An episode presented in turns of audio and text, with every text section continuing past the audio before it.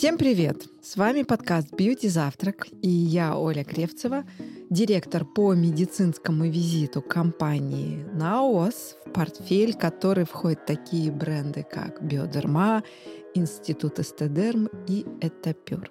И я сегодня не одна, со мной по традиции соведущая, бьюти-журналист, человек, который пишет о косметике больше 25 лет, экс-директор отдела красоты издания «Гламур» Аня Саакян. Аня, привет. Оля, привет. Мы продолжаем писать подкаст о здоровье и питании вместе с геронтологом Алексеем Москалевым. И сегодня максимально раскроем тему о питании, которая очень важна для всех тех, кто смотрит в эту сторону. Сегодня мы расскажем вам еще об одном классном подкасте. Это R Beauty, который делает флакон Magazine. Это главная медиа о красоте, которая создает популярный подкаст «Не стыдный вопрос».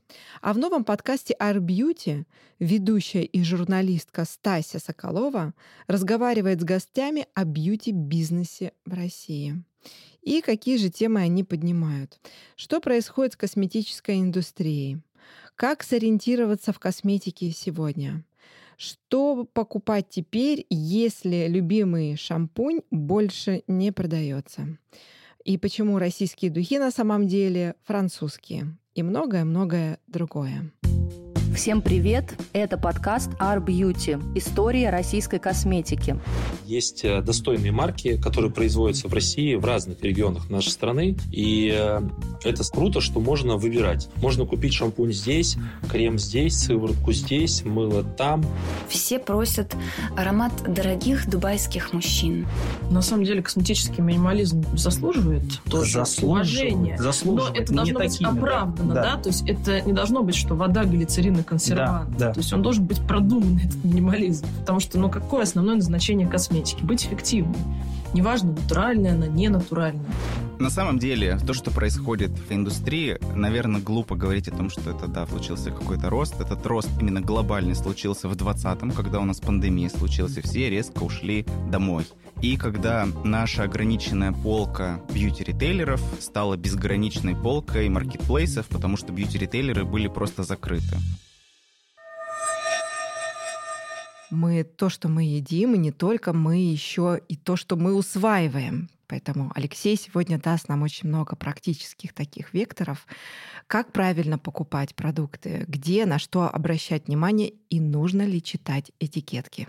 И эту тему мы сегодня продолжаем развивать с нашим экспертом, с нашим гостем, с доктором биологических наук, членом-корреспондент Российской Академии Наук, директором Института биологии и старения Нижегородского государственного университета. Я представляю вашему вниманию Алексея Москалева. Алексей, здравствуйте. Здравствуйте всем, доброго и красивого утра. Сегодня на полках в супермаркете в любом регионе общедоступна и экзотика, и, например, то морское, которое мы никогда не видели с роду, и вообще все то, что мы привозим из путешествий, сейчас можно найти на полке в магазине на первом этаже твоего ЖК. Вот здесь что вы можете сказать про сезональность? Как нужно питаться? Какие являются топ-продукты, которые вне времени всегда исторически вы бы рекомендовали? Ну, это достаточно сложная, даже я бы сказал, узкая тема в плане того, что мы едим.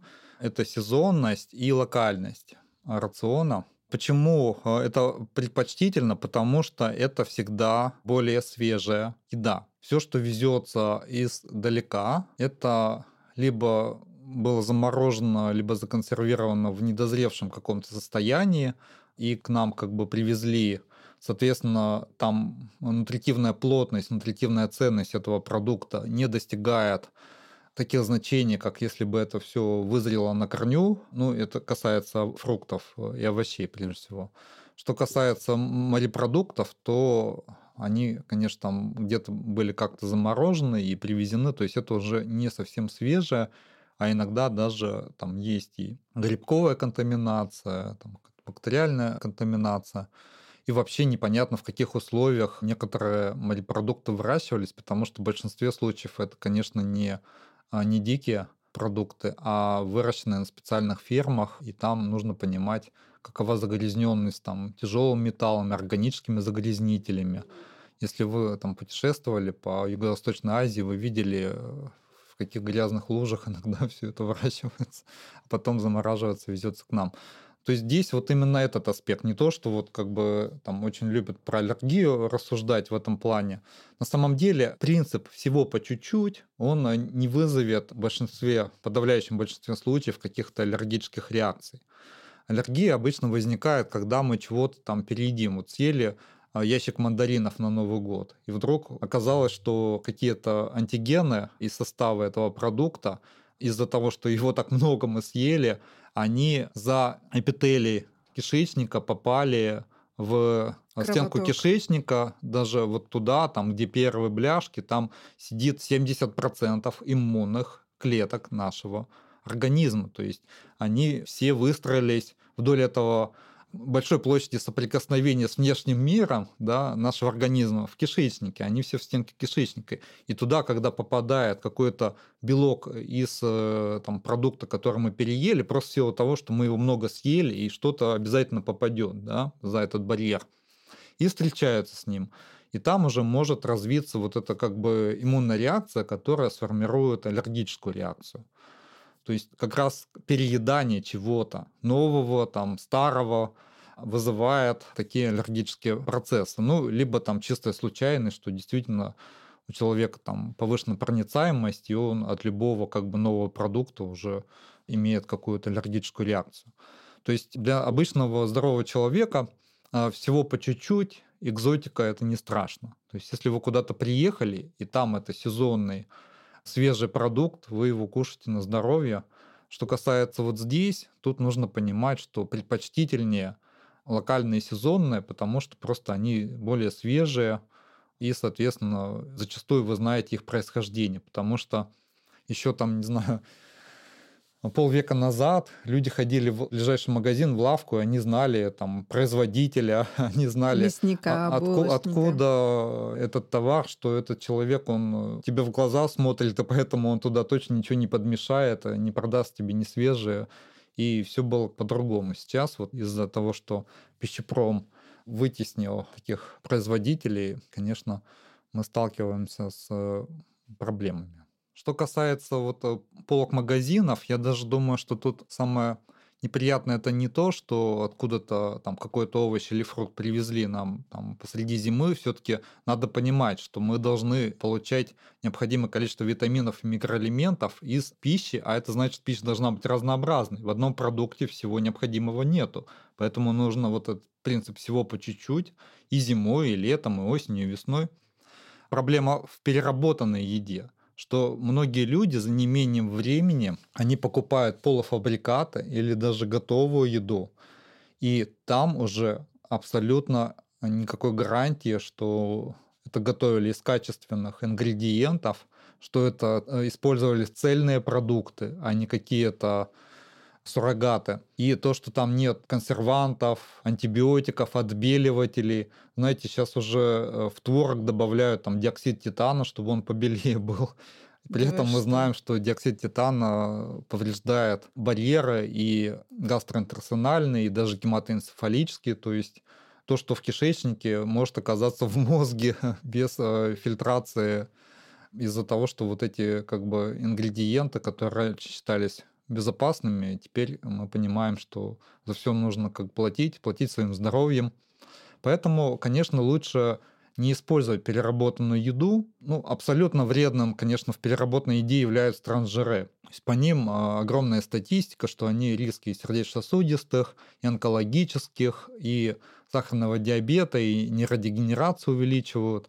Откуда это берется? Это из гидрогенизированных жиров, то есть чтобы, скажем так, удешевить производство, ну, грубо говоря, маргарин добавляется в переработанную еду, и, соответственно, в процессе его получения там образуются вот эти неестественные для нашего организма виды жиров, и они просто нашими ферментами не расщепляются, и поэтому они накапливаются в наших тканях, оказывая вот такое токсическое действие.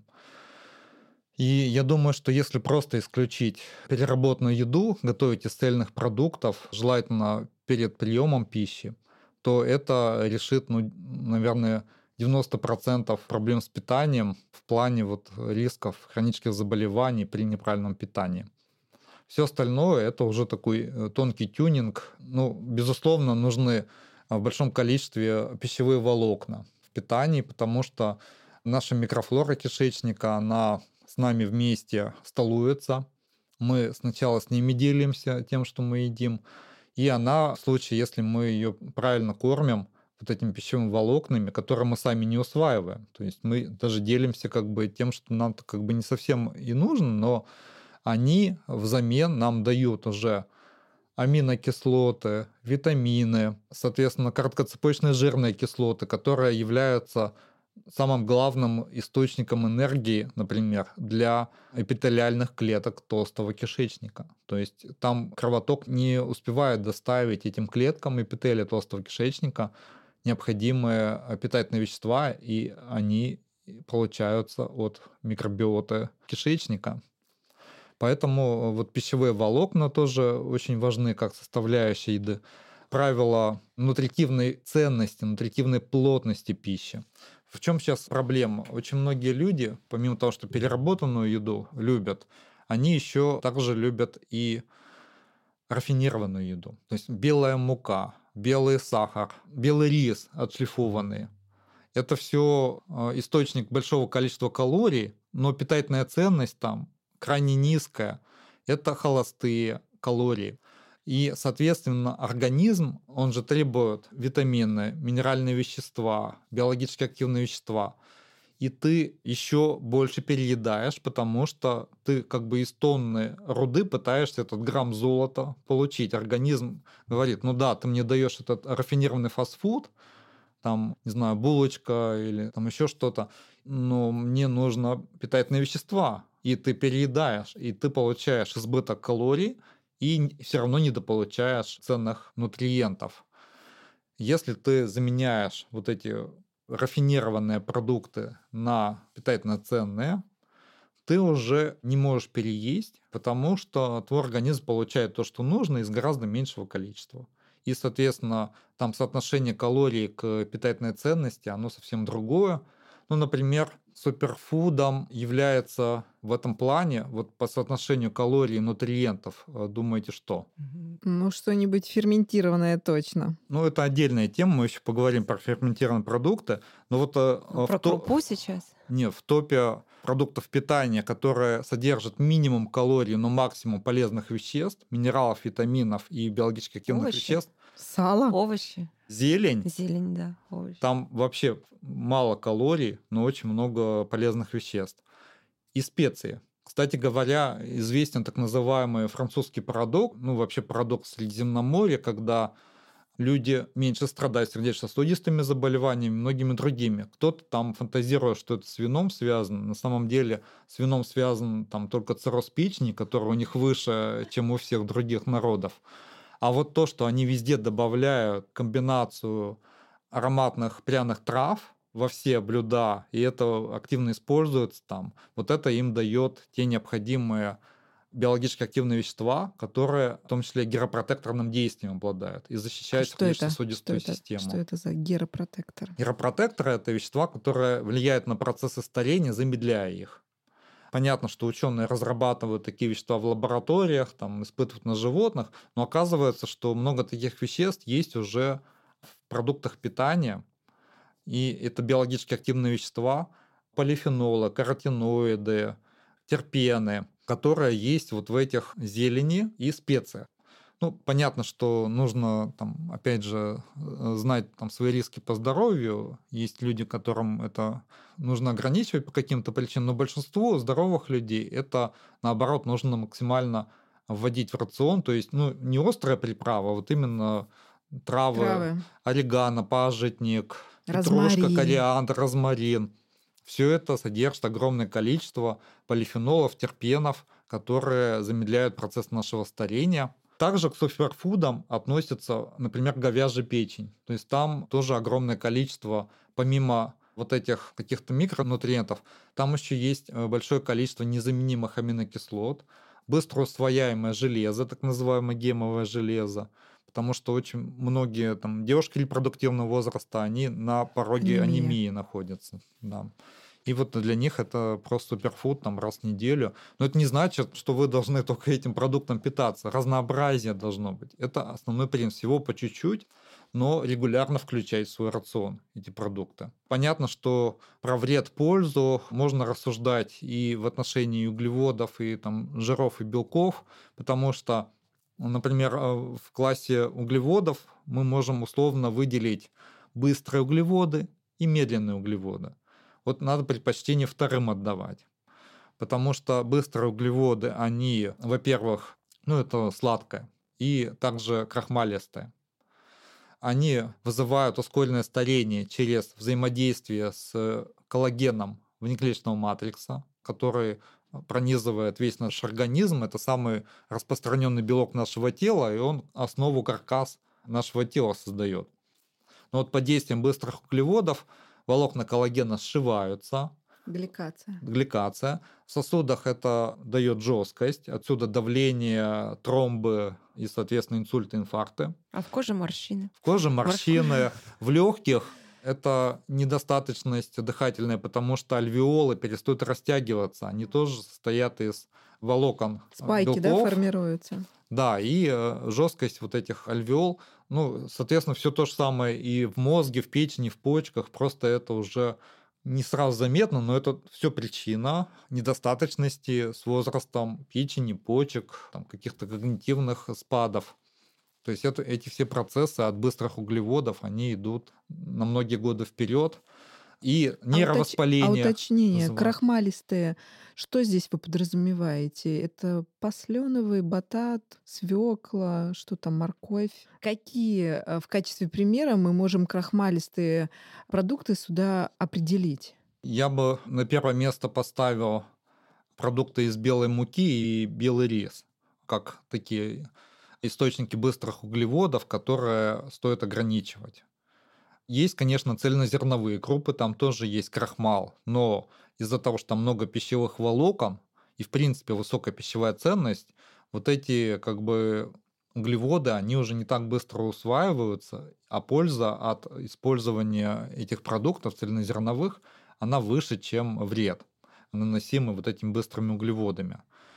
И, конечно, среди овощей в топе это картофель по крахмалу, э, там огромное количество крахмала содержится. Много крахмала в бобовых, но он как раз относится к резистивному крахмалу, то есть он плохо усваивается и в основном даже питает нашу микрофлору, потому что устойчивый крахмал, он относится скорее к пищевым волокнам, чем к источникам быстрых углеводов. Ну, конечно, есть овощи, которые просто являются источниками быстрых углеводов без относительно крахмала. Это, конечно, перечисленные вот морковь, свекла. Но тут даже проблема скорее в том, что когда мы обрабатываем их, то есть, например, отвариваем, то, соответственно, мы повышаем биодоступность углеводов, и они имеют более высокий гликемический индекс. То есть, если мы там свежую морковку съедим, это одна история, это замечательно. Пищевые волокна, каротиноиды, ну и, соответственно, другие минеральные там, вещества, витамины, полифенолы. Если мы ее отварим и будем использовать как гарнир, то это уже вот там под 90 гликемический индекс. Гликемический индекс – это как быстро сахар из продукта переходит в кровоток, и за что берется глюкоза, чистый раствор глюкозы. Соответственно, если белый рис там 90, ну это уже почти как выпить стакан глюкозы. Да, мы сладость, может быть, не ощущаем, но в нашем кишечнике амилазы расщепят это все до глюкозы, и она поступит в кровь, то есть это чистый сахар. Если мы используем бурый рис, там уже на 20 пунктов ниже гликемический индекс. А если дикий рис, черный рис, то, соответственно, там уже как бы достаточно средний гликемический индекс, и это ценный продукт в этом А случае. советы по вымачиванию круп, они как раз связаны с тем, что это понижает индекс или для чего это делается? Ну, я думаю, это по разным причинам делается. Хозяйки это делают, чтобы просто ускорить приготовление, потому что замоченная крупа быстрее готовится. А, Это именно нутри- Если гречку залить, то даже и готовить не надо, она уже готовая становится. Что касается нутрициологов, они, мне кажется, больше про вымачивание бобовых и орехов говорят. Это отдельная тема. Там а, содержатся фитаты. Это запасная форма фосфора для зародыша растения.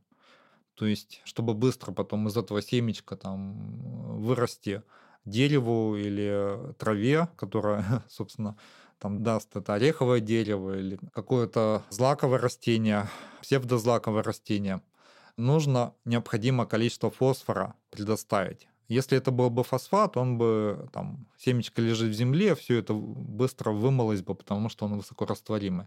А фитаты – это форма запасания фосфора, и они плохие хороши тем, что они очень легко, скажем так, связывают микроэлементы. Кальций, цинк, железо, медь. Все, что является биогенными элементами, и нужно, чтобы мы усваивали из продукта питания, вот эти фитаты, они блокируют и замедляют, либо отменяют усвоение. И поэтому, конечно, используют всякие методики, чтобы уменьшить количество фитатов в продукте.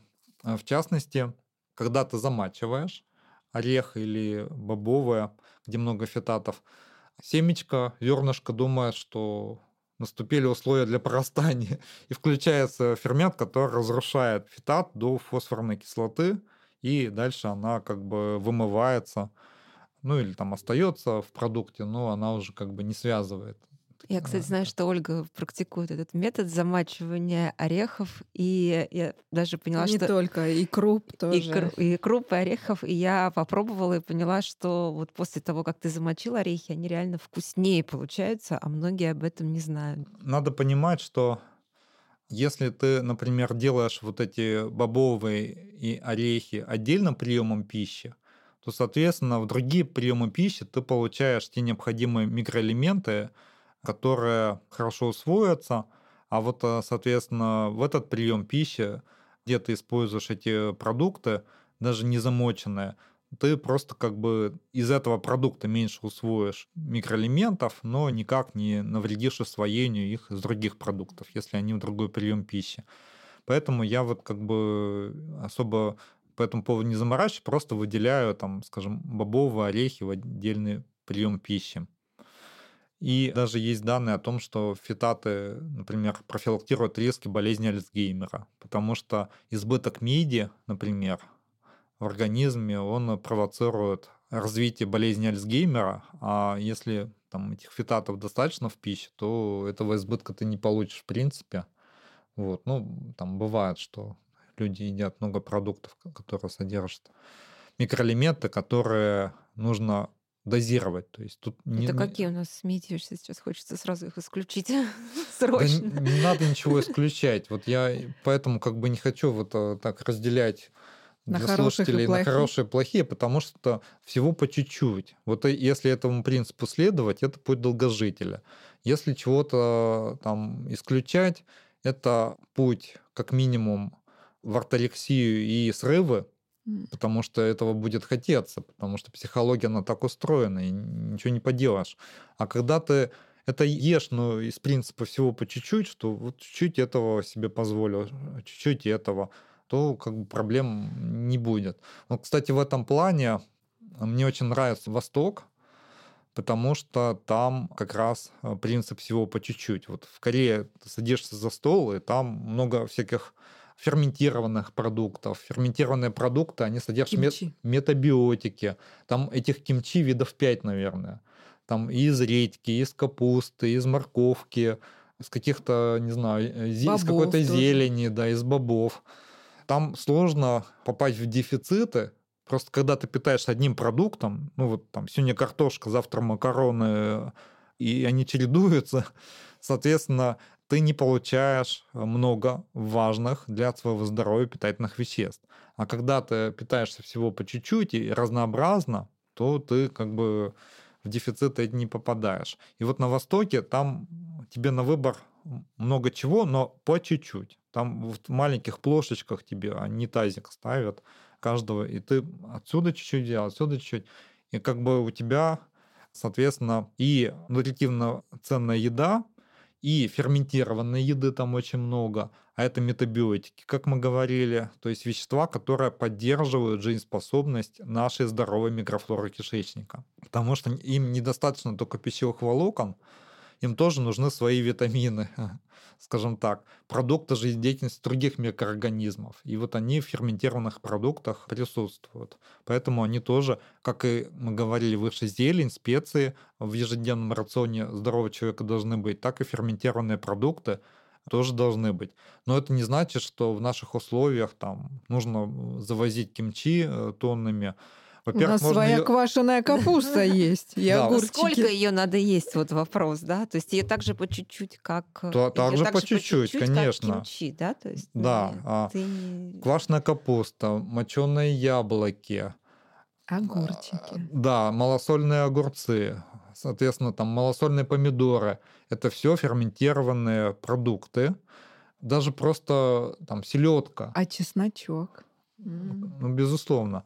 Даже вот э, мало кто задумывается, но вот э, та же там, соленая селедка, которая продается, тоже ферментированный а продукт. А сало тоже ферментированный продукт. Э, сало это отдельная история. Про сало вообще говорят, что с какого-то возраста, сейчас я, вы меня поправите, с какого у женщины обязательно в рационе должно быть сало. Я знаю, что Ирина Хакамада в своих выступлениях говорит, что женщина должна есть сало.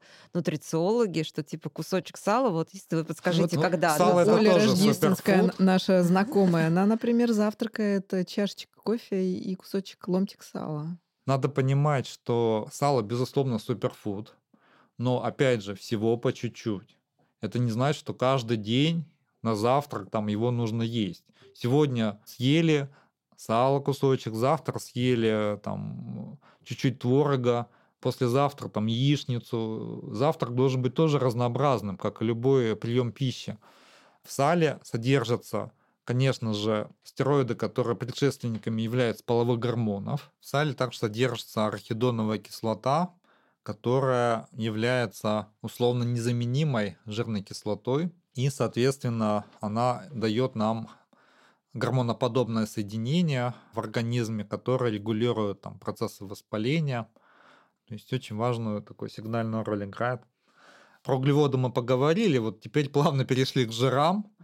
Сало – это не ферментированный продукт, но это источник многих полезных веществ. И это не трансжир, да? Это полезный жир. Да, а, ну, трансжиры, они образуются при промышленной переработке растительных жиров в подобие животных жиров, то есть маргарин, простыми словами это отдельная тема. Вот трансжиры нужно исключать. А, кстати, можно немножечко здесь... прям практики? Вот я пришла в магазин, переворачиваю этикетку, читаю. Вот как мне понять, что здесь трансжиры, и положить этот продукт на место и не покупать? Мне кажется, если что-то в упаковке, не то, из чего вы готовите. Или то, что ты не уже, знаешь. Это уже можно положить на полку обратно. То есть это какой-то переработанный продукт. В консервах, соответственно, там в в упакованной еде, там, в чипсах и так далее, что-то все равно тебе положили, пользуясь тем, что ты не видел, как это готовилось. Если ты покупаешь овощи, свежее мясо, свежую рыбу, там молочные продукты желательно знать у какого производителя, да, чтобы там творог как бы желтенький, не отбеленный был то тогда как бы не нужно даже смотреть на этикетку, потому что там единственное, что нужно смотреть, это когда это было произведено, что это не какая-то там уже испорченная продукция. Ну, вот. Вообще это очень хорошая история, Ань, что ты читаешь этикетки, потому что Сегодня для меня добыть пищу — это как, наверное, в какие-то доисторические времена, когда бегали за мамонтом, я ищу ту пищу, которая мне подходит по моим э, убеждениям. Я помимо того, что все читаю, я еще ищу этих производителей. Я думаю, что надо просто готовить из цельных продуктов, либо заказывать, чтобы тебе готовили из цельных продуктов. Соответственно, если это крупы, если это овощи, если это молочные, там, мясные, рыбные морепродукты цельные, то вообще никаких как бы проблем. Если это что-то уже там из консервной банки, то там точно они могут просто не написать на этой А этикетке. селедка, секундочку, она может быть из консервной банки или надо вот покупать на рынке из больших таких бочек, где вот прямо они в маринаде плавают, самим чистить? По сути, вы сами ответили на этот вопрос. Предпочтительнее, конечно, вот этот вариант. Если это консервированная сельдь, то, соответственно, там ничего полезного. Но я э, смотрю тоже состав в этом случае, если там, например, там печень трески, да, и покупаю, я вижу там соль, перец и, соответственно, сам продукт. Все. В этом случае, состав. да, я как бы доверяю. Если там уже что-то другое э, дополнительно после запятой, я такой просто не возьму продукт. И то надо понимать, что всего по чуть-чуть. То есть это не значит, что каждый день там я эту печень трески, там все-таки накапливаются тяжелые металлы в морской рыбе. Но, тем не менее, это гораздо лучший источник омега-3, чем какой-нибудь там вид БАДов. БАДа. Потому что ну, надо понимать, что усвоение, оно связано еще с какими вместе веществами, в какой форме а, приходит то или иное питательное вещество. А Если оно там в рафинированном виде, в этой капсуле, то тоже не факт, что это усвоится, не факт, что это не окислилось там в процессе производства. То есть как бы лучше в цельных каких-то продуктах. Прежде чем задать вопрос про БАДы, можно я еще немножечко про рыбу? Потому что вы даете уникальные рекомендации. Я понимаю, что практически вся рыба, которая сейчас продается в магазине, она выращивается искусственно. Либо, если даже реально найти дикую рыбу, для большинства людей она, к сожалению, стоит ну, слишком дорого. Да? То Или есть, содержит ртуть. а, может быть, вот здесь есть ли какие-то секреты, как выбирать эту рыбу? Или, может быть, есть какие-то вещества, которые надо дополнительно использовать, чтобы избежать ну, вот, для дополнительной защиты кишечника? Да, это а, такой объемный вопрос. А, Желательно мелкие сорта рыбы использовать, потому что в этом случае рыба не успеет а, за свою жизнь накопить большого количества вот этих токсинов органического либо неорганического происхождения, тоже метилртуть. Также это должны быть, скорее всего, не хищные сорта рыбы. То есть, например, тунец – это хищник. А В чем тут проблема? Ну, акула я вообще молчу, она там как бы самый главный хищник э, в океане. Потому что по цепочке пищевой от каких-то там, от фитопланктона, затем э, в планктон, зоопланктон, затем какие-то мелкие виды рыбы, потом их съели там э, какие-то среднего размера хищники, а потом их всех съел тунец, по этой всей цепочке накапливаются токсичные вещества, и в этом тунце они уже все остаются на долгие годы. То есть он только их собирает по всей этой пищевой цепочке в океане. Соответственно, крупные вот эти хищные виды рыб, они все более токсичны, чем другие. Но акулы вообще, как бы молчу, они самые такие, наверное, концентраторы всего неприятного, что есть в океане. Хотя некоторые магазины, они продают мясо акулы, да. Как И- экзотику, да. Да, и э, в этом плане как раз мелкие, скажем так, Мелкие, это кто? Это вот корешку я сразу вспоминаю как самую маленькую, или кого вы называете мелкими? можно, конечно, настолько мелкие, но, в принципе, мне кажется, вот сардины, сельдь, они вполне такие, как бы, может быть, не мелкие, но вот в- по сравнению с тунцом там и с акулой, они э, не успевают настолько много накопить вот этих токсичных веществ. То есть не Сибас Дорадо, которые продаются везде и в каждом супермаркете сейчас. Ну, всего по чуть-чуть, а, опять же. То есть, в принципе, можно иногда и как бы и такую рыбу поесть, но стараться выбирать для вот этих пресловутых двух раз в неделю, да, когда рекомендуется употреблять рыбу не менее двух раз в неделю, вот как бы более мелкие. Еще есть такой принцип северные моря в этом плане очень хороши, потому что мы так не успели договорить про жиры, но есть э, среди жиров тоже более полезные и менее полезные. Соответственно, насыщенные жиры, они, скажем так, являются просто источниками, опять же, калорий, но в каких-то метаболических процессах они никакой дополнительной пользы не несут. А вот э, мононенасыщенные, полиненасыщенные жирные кислоты, они предшественники всяких сигнальных молекул, повышают текучесть наших мембран, потому что, ну, например, чтобы синапсы головного мозга передавали нервный импульс, они должны быть пластичны, текучие. И здесь очень важны вот эти мононенасыщенные, полиненасыщенные жирные кислоты. То есть отдельно им спасибо за то, что они поддерживают наш мозг.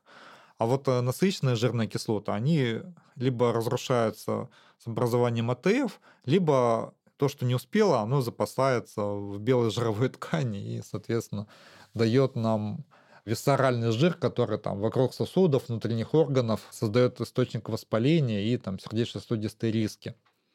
Поэтому сало это хорошо, но как суперфуд, то есть по чуть-чуть и иногда, потому что там еще очень много как раз насыщенных жирных кислот.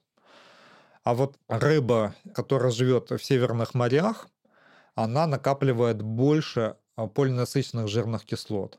Почему? Потому что если вы поставите, там, например, подсолнечное масло в холодильник и, скажем, обычное коровье масло. Первое будет жидким, а второе затвердеет, да, потому что текучесть разная. Соответственно, вот эти полинасыщенные жирные кислоты, они придают текучесть и не, скажем так, мембранам клеток вот этих северных рыб. Они же в холоде. Соответственно, если бы у них там было много насыщенных жирных кислот и мало ненасыщенных, то а, они бы не могли функционировать в таких северных условиях. Им нужно больше, соответственно, синтезировать полинасыщенных а, жирных кислот. Они в виде ДГА и ЭПА являются источниками очень важных соединений в нашем организме. То есть вот когда мы вот эти омега-3 а, жирные кислоты из рыбы в северных широтах, которые обитают, используем в пище, то вот эти ЭПА и ДГА, они усваиваются в нашем организме и являются источниками большого количества гормоноподобных э, соединений, в том числе обладающих противовоспалительным действием на наши органы и системы. А воспаление — это такой, скажем так, базовый, фундаментальный механизм старения, который лежит в основе и онкологии, и сердечно-сосудистых заболеваний, и нейродегенеративных, и метаболических расстройств. Поэтому пища должна быть противовоспалительной. Кстати говоря, есть продукты, которые увеличивают риски воспаления. Это вот э, трансжиры, да, содержащие, то есть вся переработанная еда. Это также пережаренные продукты, потому что конечные продукты гликирования, которые в них при приготовлении таком э, нещадящем образуются, они имеют свои рецепторы на поверхности клеток выстилки сосудов и вызывают воспалительные процессы в наших сосудах не только в сосудах, но в сосудах это самое такое неприятное э, действие. То есть вся жареная еда, она вызывает воспалительные процессы. Лучше готовить щадящими методами, отвариванием, тушением, запеканием, но в меньшей степени жаркой. Особенно там, когда... Э, Причем не, без разницы. А, на гриле еще даже больше образуется конечных продуктов гликирования, хотя там Почему-то рестораны позиционируют как более экологичный способ э, приготовления. Вот, там тоже, конечно, продукты гликирования еще даже в большем количестве образуются. Поскольку у нас подкаст «Бьюти завтрак», да, то хочется напомнить, что все это имеет прямое отношение к тому, как мы выглядим и к состоянию кожи, потому что мы в предыдущем выпуске говорили как раз про теорию старения, и в том числе про теорию воспалений, которая едина для всего организма и для кожи, и для питания. Мы сейчас как раз пришли к тому, как, почему мы вообще говорим о еде столько. Да, у нас сыворотка тут стоит между Алексеем и мной, называется H-протеом. Мы уже неоднократно о ней рассказывали в наших подкастах вообще смысл этой теории защиты протеома, да, первично, а не генома. Я уверена, что уже многие из вас нашли возможность э, ее попробовать. Мы здесь, все находящиеся в этом эфире, не просто уже попробовали, а уже перешли даже на второй флакончик и видим такие хорошие клинические результаты относительно применения. Алексей, спасибо большое. Вообще спасибо за этот огромный труд, потому что действительно тема долголетия и про нее очень важно рассказывать, ее продвигают визионеры, и в данном случае вы такой же визионер, как и основатель компании «Наос». Да, спасибо вам большое. Мы с большим удовольствием а, поделимся активными ссылками на канал, на книги под выпуском в описании. А также мы с радостью разыграем подписанные Алексеем книги в канале Beauty Завтрак. Следите за анонсом конкурса в телеграм-канале. Ссылка на него описание будет тоже прикреплена. Ну что, всем большое спасибо. Спасибо. Подписывайтесь на подкаст Beauty Завтрак в любом приложении, где вы слушаете подкаст. Ставьте лайки, если вы слушаете нас на Яндекс Музыке. А еще оставляйте комментарии в приложении Apple Podcast. Мы внимательно следим за ними и стараемся сделать подкаст еще лучше для вас.